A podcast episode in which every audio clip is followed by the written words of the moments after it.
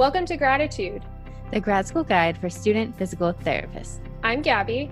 And I'm Sarah, and we are two physical therapy students on our journey to get that DPT debt-free. And our vision for you is to get through PT school on your first try without any debt. Join us as we navigate through the insanity of physical therapy school together.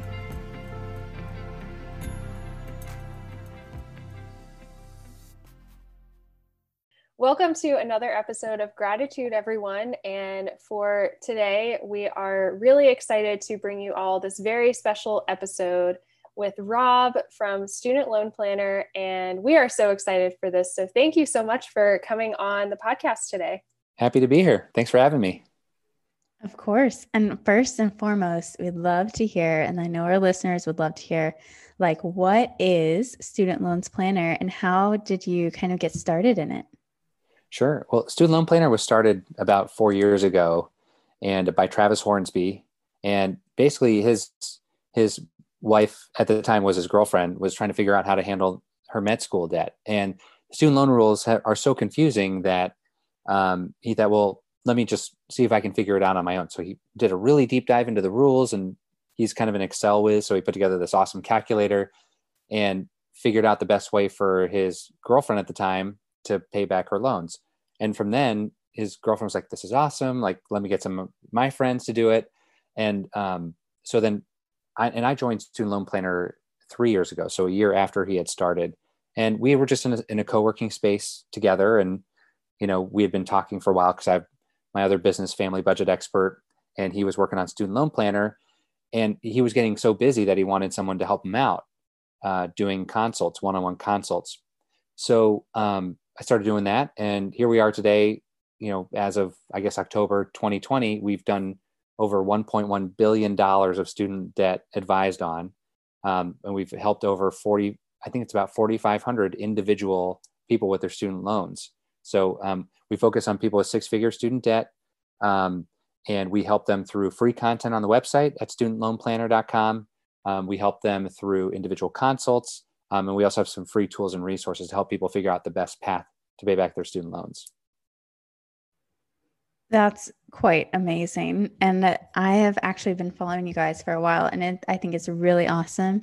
It was kind of an inspiration for myself. When I started PT school, I was like, there's got to be stuff out there for PT students. And I came across what you guys have, and it was really great. So I'm super excited for today.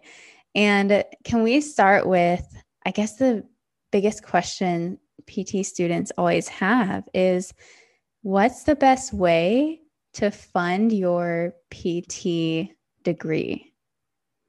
Right. Well, so it's obviously expensive, especially since now it's not just a master's degree. Now, many places are requiring the doctorate, right? The DPT. So that's, schooling's gone from 2 years to 3 years. And many people come in with undergrad debt. Typically it's best because when PTs graduate, they typically have, you know, they owe a lot more than what their starting salary is. Sometimes it's often twice, sometimes it's even three times what their starting salary is. And it's because federal student loans, they have so much flexibility and they operate so much differently than any other kind of debt out there. That was like one of the most important things I picked up on, was that student loan rules, they don't apply. You can't apply them to like any other kind of debt out there because there's so many different ways to pay them back. So I would say in terms of funding it, we want to have, based upon the starting salary for PTs out there, we want to have a lot of payment flexibility. We want to have, be able to afford our payments and design the career that you want as a PT around, not around your student loans. You want to fit your student loan repayment around your career goals as a PT. So for that reason, generally federal student loans are going to be the best. So it's a combination of Stafford, Grad Plus loans, typically federal direct student loans. Those are going to be the best way to go. If possible, we want to avoid private student loans for DPTs because they don't have the payment flexibility. Those have to be paid back just like any other normal debt. Just in summary, federal student loans, if you can do it, are pretty much a great way to go. That is really good. And actually, if we can talk about really the time that we're in right now, still in that 0% interest rate, and what does that mean for students and even new grads right now who may be listening, and we're still in this 0% interest for federal loans until the end of the year. Right. So it's obviously a great thing, because depending on how, you know, businesses that they're working at, or if they're working at in the clinical setting, or, you know, in a private practice setting, that the zero payments and zero interest is almost like the loans are stuck in limbo. So for people that are currently in school, it doesn't really affect them that much. But for people that have maybe just graduated in April or May, they might still be in the grace period through October, November, unless they consolidated their loans beforehand. But when they exit that grace period, they will enter into the 0%, zero payment forbearance. But they have to pick a repayment plan in order to like get on that. So I guess someone who's recently graduated, and for someone who has been paying their loans for a while, like stay on the plan that you're on, you know, I shouldn't say stay on the plan you're on, but like if you're on an income driven plan, kind of stay the course for now. And as we exit out in December, and there's a chance that Congress could extend that even further, it's going to only save you money to kind of like let your loan sit stagnant there and not do anything. And for the people who are listening and they're like, wait, what does forbearance mean for loans? Like, what is that? Yeah, sure. So for forbearance, there are basically two ways to have payments. If someone can't make their payments at the time, and there's either deferment or forbearance. And forbearance is kind of like a no questions asked, like, I can't make my payments right now. Can you just suspend my payments at zero? Now, typically what happens is that the interest in normal forbearance accrues. And then when you exit forbearance, all that interest capitalizes into like the principal balance of the loan. So like it makes the loan balance greater, the principal balance greater when they exit forbearance. But with this CARES Act forbearance, that's not supposed to be happening. And basically the loans are stuck in limbo, zero payments, zero interest. It's almost like they're frozen in time. And that sounds pretty good for students who are graduating soon or have just graduated. So I think that's really good that we touched on it. And what about for physical therapists for student loan forgiveness options? Like, what is out there for them? Right. So I like to look at it kind of on a higher level. There's really two ways that we want to approach student loans for physical therapists. One is go super duper aggressive, throw all the money you can to pay off the loans as fast as you possibly can in 10 years or less. That's the aggressive approach. And typically that works for physical therapists who have loans about at the level or less of what they're earning. So if there's a more experienced PT who's earning $90,000 and they owe $80,000 in loans, typically that aggressive approach might work okay for them. But anyone who owes more than what they make, which is most recently graduated physical therapists, it's the opposite approach. You can go on an income-driven repayment plan and pay based upon your income, not based upon how much you owe. So what that does is if someone is recently graduated, their payments could be like $300 to $400 a month, or even zero, depending on how they're doing that. But anyway, the point being is that under that circumstance, we want to keep the payments as low as possible and maximize the amount that's forgiven, to get to your forgiveness question. Now, there are two ways a physical therapist can get forgiveness. One is if they're on an income-driven plan, and you probably heard the terms like pay as you earn, revised pay as you earn, income-based repayment. All those payment plans, you pay based upon your income, not based upon the debt amount, for either 20 or 25 years. And at the end, whatever loans are remaining get forgiven. Now, with that, what happens is that that forgiven balance becomes sort of a taxable event. So the government forgives the loans. Let's just say it's $100,000. Then they issue you a 1099 tax form saying you need to add this $100,000 in income to your tax return for that year. So they might have their employer's W-2 showing $90,000, and then they have the forgiven balance of $100,000. So they'd actually report $190,000 on their income tax return. So in other words, that $100,000 of forgiven loans is taxable. So that's taxable loan forgiveness. And now for those physical therapists who can work for a nonprofit or a government employer, you know, like a university system or a hospital system, then they can qualify potentially for what's called public service loan forgiveness. And what that is same income-driven plans. So pay as you earn, revised pay as you earn, income-based repayment, keep the payments as low as possible. The difference is after 10 years of qualifying employment, qualifying payments, whatever's remaining gets forgiven tax-free. So it cuts the time in half and it cuts the cost of paying back loans down by a significant amount compared to that taxable forgiveness. So anyone who's working for a nonprofit or government employer should definitely be exploring public service loan forgiveness. But yeah, so those are the two main options that physical therapists can get their loans forgiven by.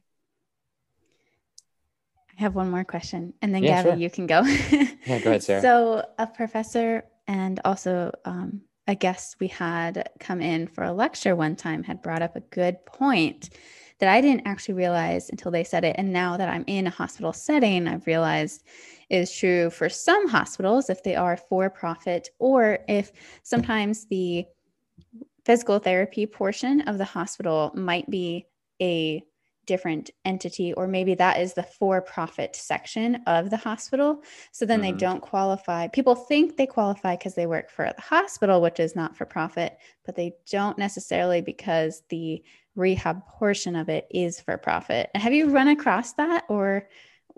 Yeah.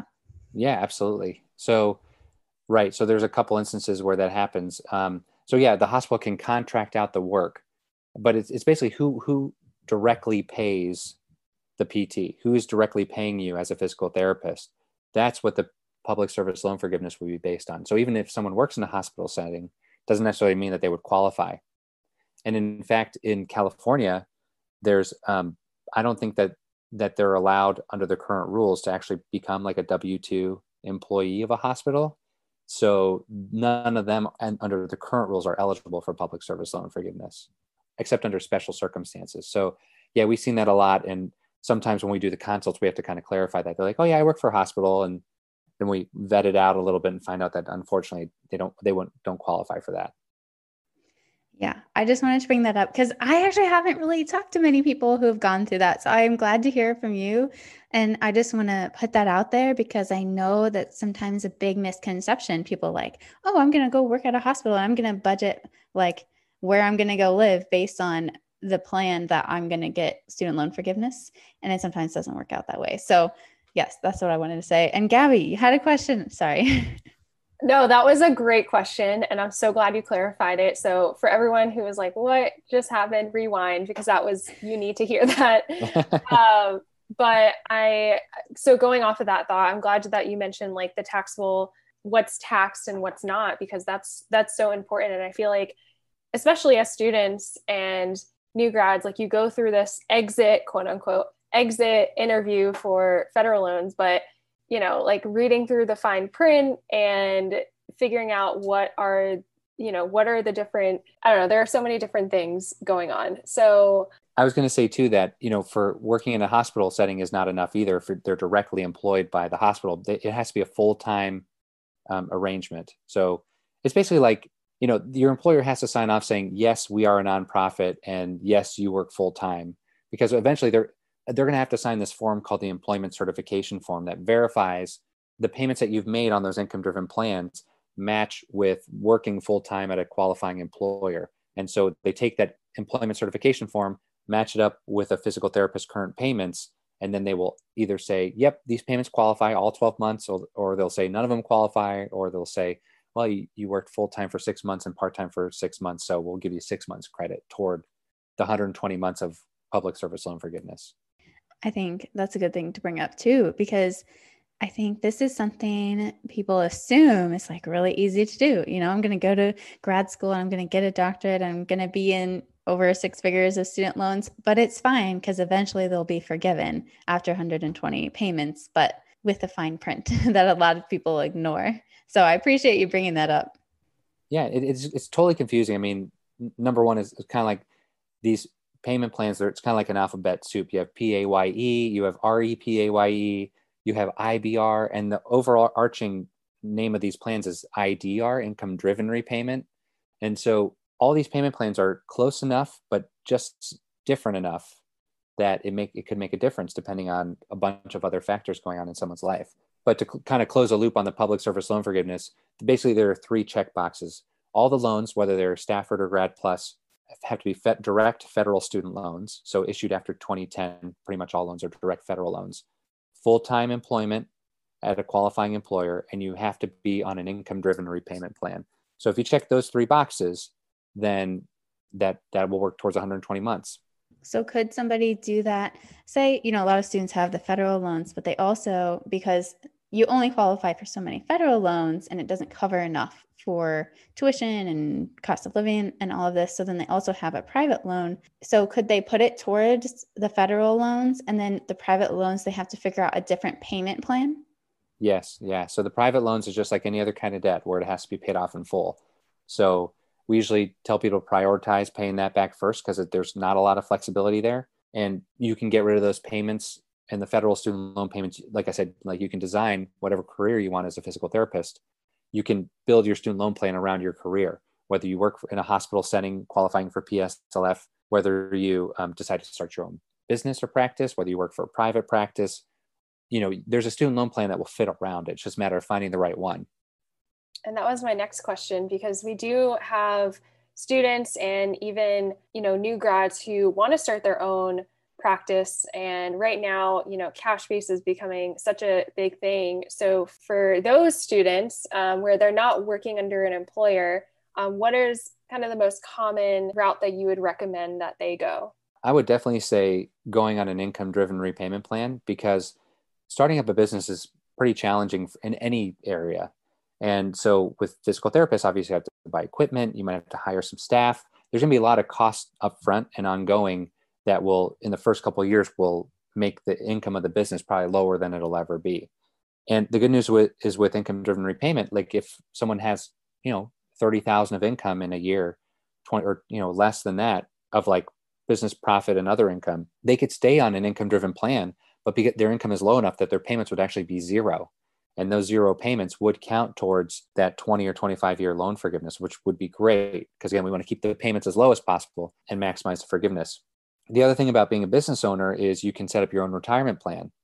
And the way that they calculate, the way that the federal student loan program works, or the repayment programs, is they base the calculation of the payment around what's called adjusted gross income. And adjusted gross income is like, so you have like this gross salary. So like when someone gives you an offer, they say, we're going to pay you $70,000 or $80,000 or whatever. That's your gross income. And then adjusted gross income is anything in terms of like health insurance, pre-tax retirement plans, and anything like that. Any deductions there go towards, and then after that goes to AGI. So if like a more experienced PT is making $90,000 and they max out their pre-tax 401k, that's like that will reduce it takes their $90,000 of gross income, makes it $70,000 adjusted gross income. This $90,000 minus the $20,000 that they're putting away pre-tax. And the calculation is based upon that $70,000 number, not the $90,000 number. So not only are they saving aggressively toward retirement, like building an awesome nest egg, but they're also lowering the cost of paying back their student loans along the way too. And when someone owns their business, they can not only make the employee contribution, they can make it the employer contribution, which sometimes can be over $50,000, depending on how successful the practice is. So there are a lot of benefits for being on an income-driven plan. Even if like the business is doing great, there are ways to lower the income legally by taking pre-tax retirement plan deductions and other business deductions. The cost of paying back the student loans, like, very affordable. So this kind of goes to that point, right? Like whether you want to open up a practice or whether you work in a hospital setting or pay directly by the hospital or work in another private setting, there's a plan that you can, student loan plan that you can design around that. And for the students who, this is kind of switching topics just a little bit, because right now it is October 2020, we're in a pandemic.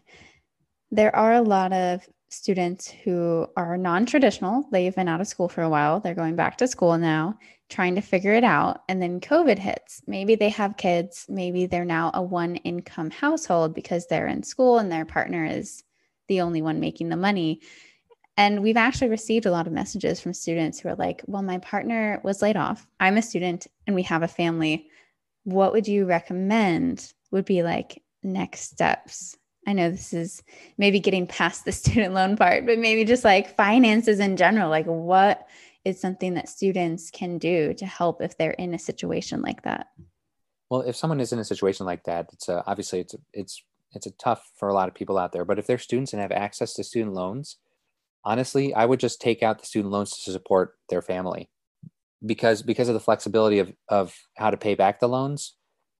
It makes it, it's not as bad to take out the federal student loans, especially if a family needs it, if you got to put food on the table. Now, I'm not saying go crazy and like live the lifestyle that you were when you were a dual income household or a single income household, but you know, you can take out student loans to make sure that you can make it through this really tough situation we're all in.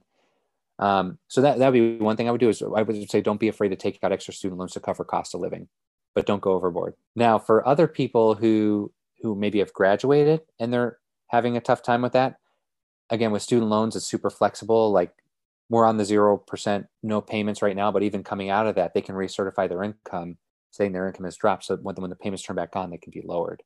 But in general, I think it's just, you know, anytime there's any type of family stress or financial stress, it's always good to get down to the basics. What do we need? We need housing, you know, we need food, we need heat or air conditioning, depending on where you live. And let's just make sure we take care of all that stuff, and let's pare back on everything else. And if we have to dip into savings, if we have to go into debt temporarily to survive, I think it's okay. But just know that taking out like credit card debt or draining the bank account, eventually when things get back to normal, then that will have to be replenished. So any money that's taken out to help support a family with no income, they have to be thinking about the game plan of what's going to happen when they have to turn around and pay it back. With federal student loans, it's different because it's totally flexible. But with other kinds of debt, like home equity loans or lines of credit, you know, credit card debt, that's a little bit different. Yeah, that's a really good point to make. And I want to touch on kind of the refinancing, because I know that's a hot topic word, if you want to say, because you see refinancing everywhere. And can you explain, you know, a little bit about that? Just what is refinancing? And then for physical therapists, do you see more of that, you know, after people graduate, when they have those conversations with the team?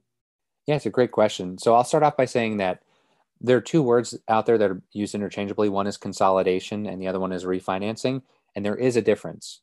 So, and I know you probably understand this, but maybe for your listeners out there. So consolidation is when you take your federal loans and you just kind of, if you have 10 different loans or whatever, it smushes them into 1, 2, or 3 different kinds of loans. It simplifies the loan portfolio. There's other reasons to do it, but it stays within the federal student loan program. And those can still be on income-driven repayment. When someone refinances their student loans, they're actually pulling them out of the federal system, and it's being owned now by a private bank or a private entity. And once it's pulled out of the federal system, there's no going back. It has to be paid back in full, just like regular debt. So there's no public service loan forgiveness, there's no taxable loan forgiveness, and there's no income-driven repayment once refinancing happens. So right now, actually, with the pandemic and everything, we are not recommending anyone who has federal student loans to refinance right now, because payments are zero, interest rate is zero on federal student loans. And that could go on forever. Congress could extend that even further.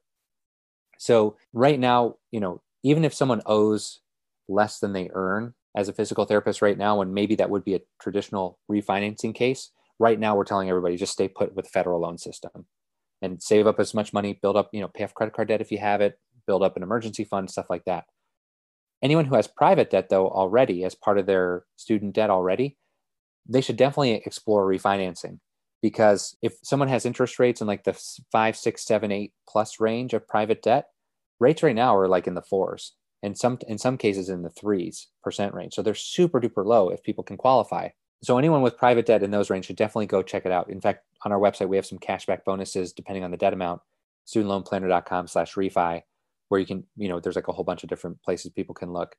So definitely look at refinancing that debt. And if someone has private debt right now and they're having trouble making the payments due to the pandemic, they can refinance also to a longer term. So like, let's say that someone has a $600 a month payment and it's just tight right now with their situation, but it's a 10-year term. They can refinance if they qualify for a 20-year term and have the payments go down to like in the 300s or maybe $400 a month to give them a little bit of a break. So eventually though, with private debt, we want to pay it back super aggressively. So I guess just to summarize, right? So private debt should always be looked to refinance to a lower interest rate. Federal debt, we could refinance that if someone owes less than what they make and they don't work for a PSLF qualifying employer, but not during the pandemic. Let's wait till this gets behind us. Good pieces of advice. And for the students, can you refinance? So say they're a current student. So I'm a current student and I have private loans because federal loans didn't cover enough for tuition and cost of living. So can I refinance as a student, like during school, or do I have to wait? Yeah, typically not. You typically have to wait till you graduate in order to make that happen. I mean, maybe with rare exception, if someone has a spouse or someone who can co-sign on the loans for the refinancing or refinance them into someone else's name. But for the most part, it's usually best just to wait anyway. I would say just, let's cross that bridge once you graduate. But with private loans, again, we have to be careful of how much we're taking out in that because those don't have the flexibility. Mm-hmm. Okay. That's a big question that I had. Gabby, do you have another question? So specifically on if you do refinance, what are some of the criteria that they look for, if you know that off the top of your head? Well, they want to look at your debt to income. So they want to see how much debt you have out there compared to your income. So if someone has, I'll give a wild example, but if someone has like $300,000 of private debt and makes $50,000, chances are they're not going to get approved for refinancing. Now, physical therapists, they're more in like a medium debt to income ratio compared to other six-figure borrowers. So, it could be 1.5 to 1 or 2 to 1, or, like in some cases, 3 to 1. So it just kind of depends on how much income history someone has. So probably a new graduate, if they have more than what they're making in private student loans, it's probably hard to refinance under that circumstance, but they could always refinance a piece. You don't have to refinance the whole chunk. They can refinance $20,000 or $30,000 to get the interest rate burden off of them for that portion of the private loans. But for the most part, when people are starting out, like at their career, whether they're making, $60,000-ish as a new physical therapist, then if they have $170,000 of student debt, chances are they probably shouldn't look at refinancing on the federal debt side. It's a lot of information, but I'm loving it. I think if students are listening to this in the car, you guys should really, or if you're working out, we get messages all the time like, oh, I listened to you on my run today. You guys should listen to this, sit down and take notes when you are listening, because you're going to want to come back to this. And I was just looking at your bio before our call here. And I know Maggie had sent over like, you specialize in making plans for professionals with $200K to $400K of household student loan debt. And how is that different? I know we've talked about it a little bit here, but how is that different than students who maybe have less than six figures of student loans? It comes into play a little bit more in terms of the marriage situation. So there are some income-driven plans where it could take the spouse's income into the calculation. So for example, if you have two physical therapists who get married, one has $170,000 of student debt, the other one has zero. The reason I say 170 is the average student debt case we've seen for physical therapists is 170,000 for the ones we've consulted on. Well, then if they have a household income of 180 but the household student debt is 170, then that could change the dynamic of their repayment strategy, where when people owe a lot more than that, the spousal income, it still makes sense to do income-driven repayment. So when we have people with lower, quote unquote, lower debt to income, right? Because there's still a lot of debt we're talking about. Generally, they might be able to choose their own adventure in a way. It's like, hey, do you really want to get aggressive and pay off the debt? Like if you want to sacrifice, you can do that as a household. Or, if you want to play the long game and make sure you're saving for your other financial goals along the way, we can do things to minimize your adjusted gross income and as a household so that you can stay on the income-driven plan, build your nest egg alongside of paying off the debt. So there's a lot more discussion. There's the financially optimal way, but there's also like what feels best. And so, sometimes people want to pay off all their debt and then build their investments. Other people say, well, I kind of want to build up my investments alongside and my nest egg alongside of paying off the debt. So when we get down into those debt ranges, there's a lot more refinancing scenarios. It's more of like a conversation based upon their personality type and how they like to approach the debt. But, I handle debt of all different ranges, but I also handle ones of 400,000 plus. And those require, we're talking about like really advanced strategies, usually dual debt households. So both spouses have student debt and significant student debt. So there are certain strategies that we can use within the student loan rules to help minimize the repayment there. So I guess that would be what would be different.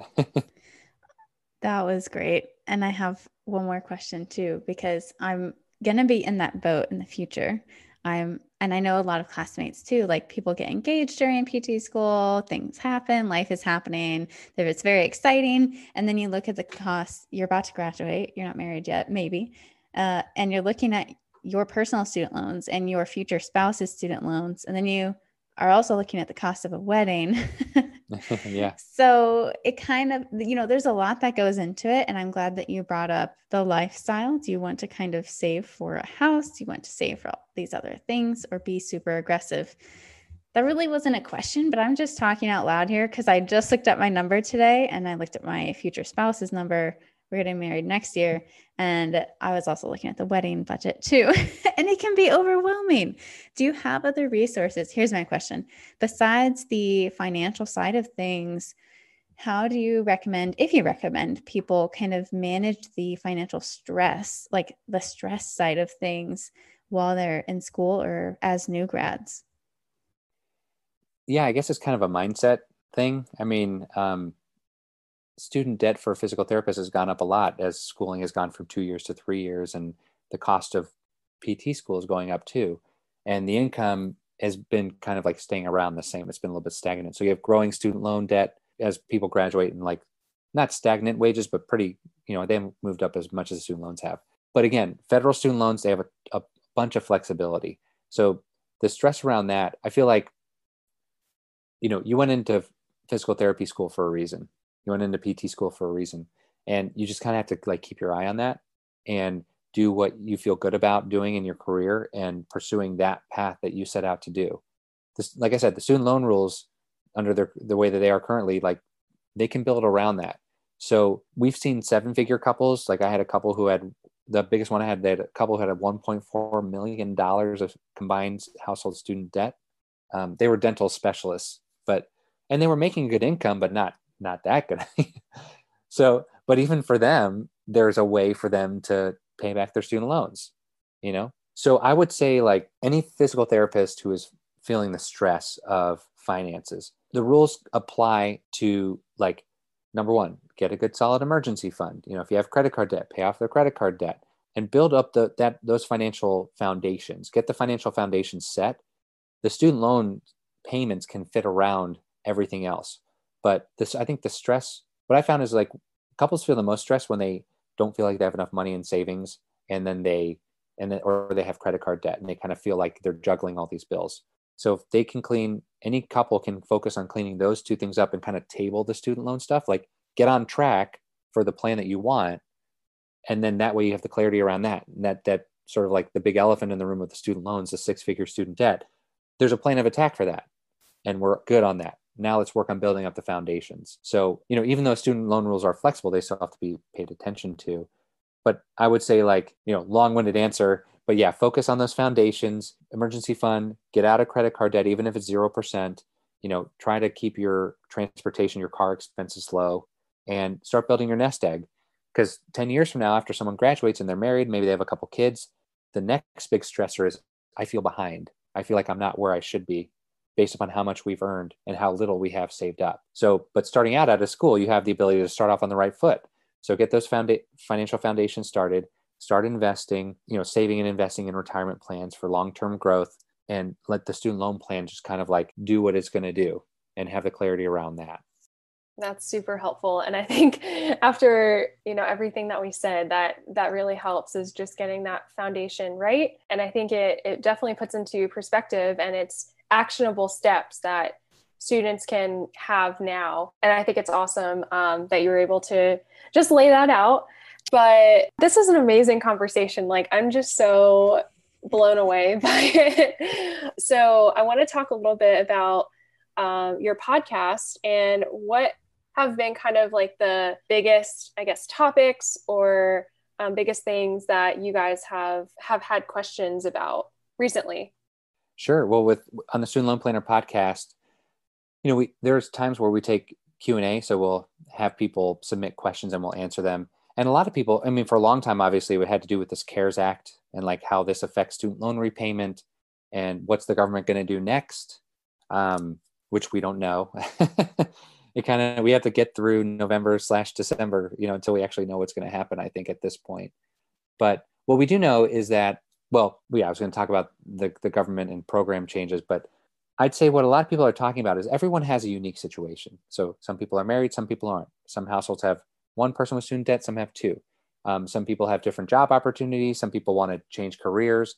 And so the questions are really typically unique to someone's situation. But a lot of what we try to cover are just sort of like general guidelines. And when we take those specific questions, we can answer them. I mean, we have questions like, I'm thinking about moving, I just moved to the UK with my spouse, and how do I handle my student loan payments while I'm, over there? So we get all sorts of interesting questions because everyone's situation is unique. I don't know if that answered your question or not, but no, it does. That's really interesting, and how to tackle that if you are moving to another country. Yeah. I mean, we try to have conversations around, there's a lot of professions that when people graduate, they have 6 figures of student debt. So there's physical therapists, chiropractors, doctors, dentists, attorneys, pretty much any graduate level professional is going to graduate with 6-figure student debt at this point, assuming they don't, have a parent that can pay for it or, stuff like that. So what we try to do is through our podcasts and through our online content is we try to get really specific with certain professional degrees, like a DPT, right? So like if you go to the Student Loan Planner website and you go to our blog post, we have, I think it's over 20 articles specific to physical therapists and how they can approach student loans, and what happens if you graduated from USC, and what happens if you graduated from a less expensive school, and what are the best type of loans to take out, and how do I approach it? Should I go into private practice? So we try to help people in their current profession, because we could give blanket advice with student debt, but really the career choices that different professions have are different. So we get a lot of questions across the board, and we want to help all those different graduate level professions tackle student loans based upon their career prospects, their employment prospects, and their specific pain points and solutions that they need to pay back their student loans efficiently. I like that you brought up different professions too, because sometimes we can get caught up and feel like, oh my gosh, physical therapy is the only profession going through this horrible debt to income ratio. It's unfair, all these things that are coming to mind. But how have you guys seen maybe physical therapy is similar to the other professions in terms of debt to income ratios? And then also, how is it kind of unique as well? It's a good question. I ask because we get this question a lot. People are like, well, I wanted to go to med school, but it's an extra, 5-7 years on top of PT school. So I don't know if it's really worth it, or, all of these things, because all the health professions could seem really close together, but sure, it's hard to decide based on what people really like to do, and also based on what's financially best for them. Sure. Yeah. So, well, number one, there's over 3 million people with 6-figure student debt out there. So physical therapists are not alone. I would say in terms of where physical therapists rank in terms of 6-figure debt that we consult with, they're definitely on the lower end of the 6-figure range compared to other professions that we consult with. Chiropractors can graduate with over 200,000, veterinarians over 200,000, doctors in the 300,000, dentists and dental specialists are in the 400,000 range.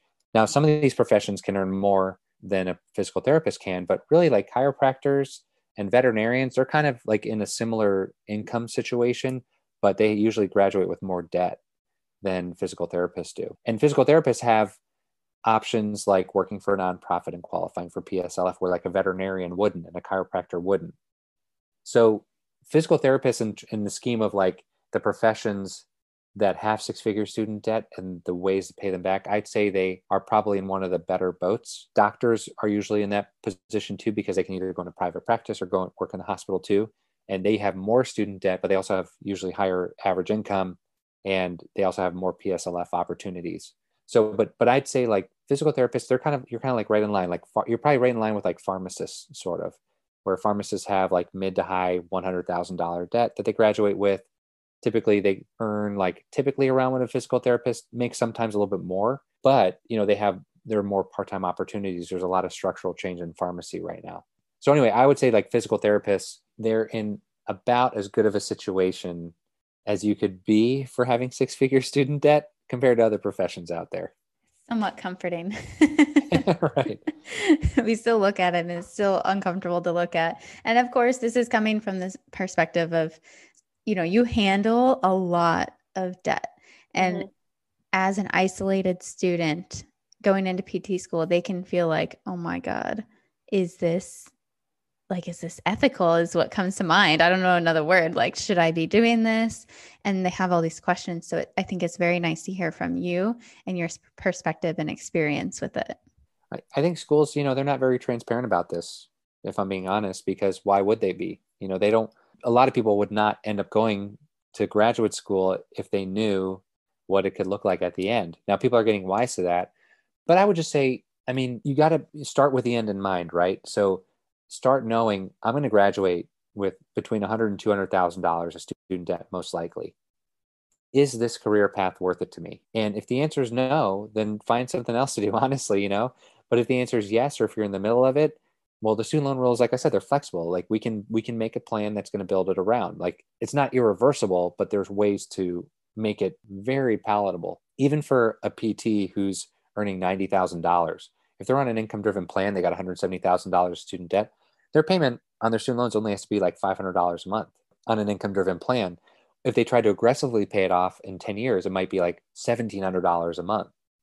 So start with the end in mind, and also understand that the student loan rules are flexible enough, but you also have to like realize that, hey, if I'm taking this on, there's probably an extra level of financial responsibility after graduating that I need to do. I really need to make sure I'm saving for the future. This is not a career having six-figure student debt, even though the loans are flexible, that we can just like, you know, live it up, right? We still have to be financially responsible as much as we can be.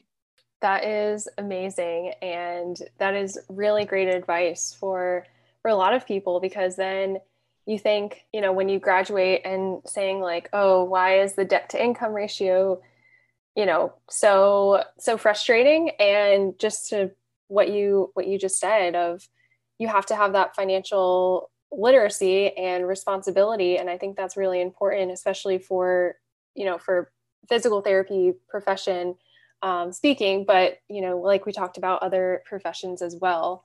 So that was amazing advice. Well, you know, it's interesting because, you know, a lot of people used to think that for people that are more recently graduated PTs, like millennials, for example, they're not financially responsible. But actually, if you look at all the studies show that like from a budgeting perspective and financial responsibility and financial independence, that millennials, people that are in PT school or maybe have graduated within the last 10 years, extremely financially responsible because they have the student debt that they have to, you know, juggle too. So there is an upside. And if the upside of having student debt means that you kind of take your finances more seriously after graduating and you're able to save a little bit more and make, you know, spending choices that are in line with your values and priorities, rather than just not even thinking about spending, then I'd say that's a good thing. You know, student debt can really be one of those things. It's kind of like with time, like if someone is not busy at all, they'll do all sorts of stuff, you know, but if someone is like, they got school, you know, they got a job, or maybe they have kids, it makes time more precious and they tend to treat it like a much more valuable resource. And I think the same is true for graduating with six-figure student debt. People treat money a lot more responsibly because of it. And that's an upside. There's always a silver lining. And I have actually never thought of it that way. And I really appreciate that. That was great. No, I'm a silver lining guy. And that's usually the last question we ask. The biggest question is like, what piece of advice would you have for a current student physical therapist? And I know you touched on a lot, but if you had to give anything different, anything you would add for a current student physical therapist, for, it doesn't have to be financial, whatever, one piece of advice. Yeah, well, that's a good question. So I would say, and this is coming from the family budget expert, that part of my business side, but you know, to me, like, and even at Student Loan Planner, we talk about this too, but savings rate is the number one predictor of financial success. You can have doctors who earn multiple six figures and they don't have anything to show for it after working for 20 years. And then you can have, you know, people on making 40, 50,000 that can end up retiring millionaires. And the difference is the savings rate. So, and the way that I think about savings rate, I'm not like a like a FIRE movement guy. I don't know if you're familiar with FIRE, like financial independence, retire early. That's not my thing. I think Travis is really into that. But like, the thing is, like, you got to figure out how you want to live your life and how you want to spend your money in line with your values and priorities, and cut out all the waste. Like, no, there's no need to waste money on things according to what you believe is important and what you believe is valuable. And by doing that, it ends up that like the savings rate, you get to keep spending on the stuff that you care about and that matters most to you. But then you also spend less money in general because you're not wasting it according to you. So I would say like that savings rate and making sure that always focusing as income grows on that. So I'd say like if there's one tangible rule, I call it the 50-50 rule. So let's just say that there's, you know, a PT starts out making $65,000 or something like that.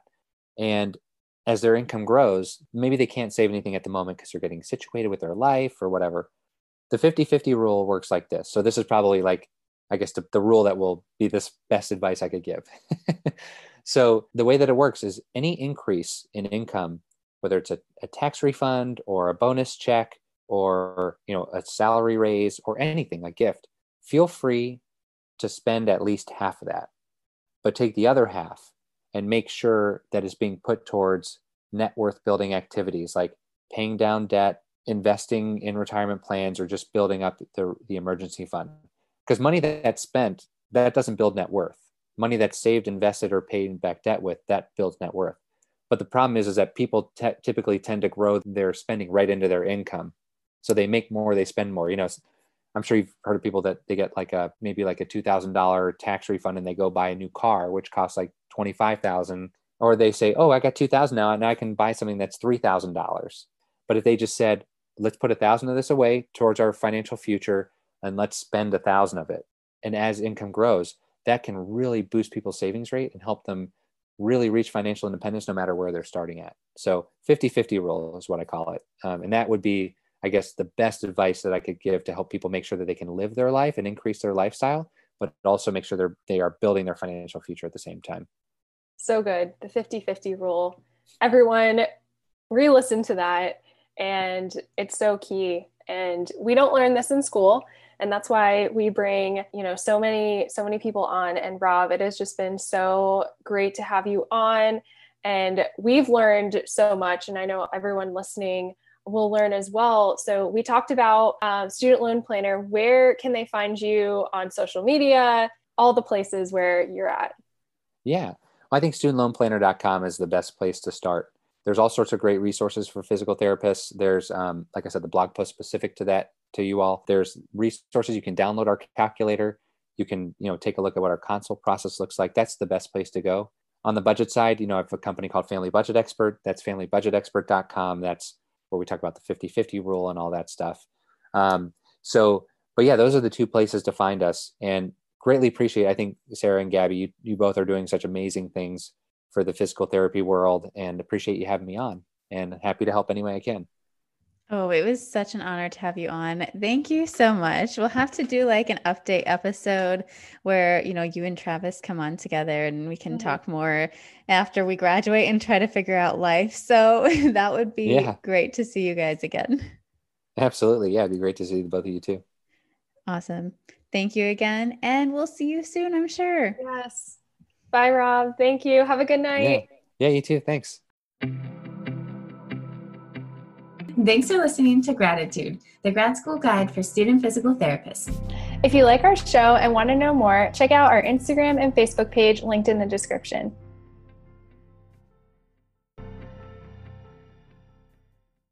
Looking for a gift for a friend, classmate, professor, co-host of a podcast, or really anyone? PhysioMemes got your back with apparel, drinkware, and home decor. And if you go to PhysioMemes.com, you can get a 20% off coupon with the code GRATITUDE, spelled GRADITUDE 2020. And don't forget to check out his social media for a good study break laugh. As always, make life humorous.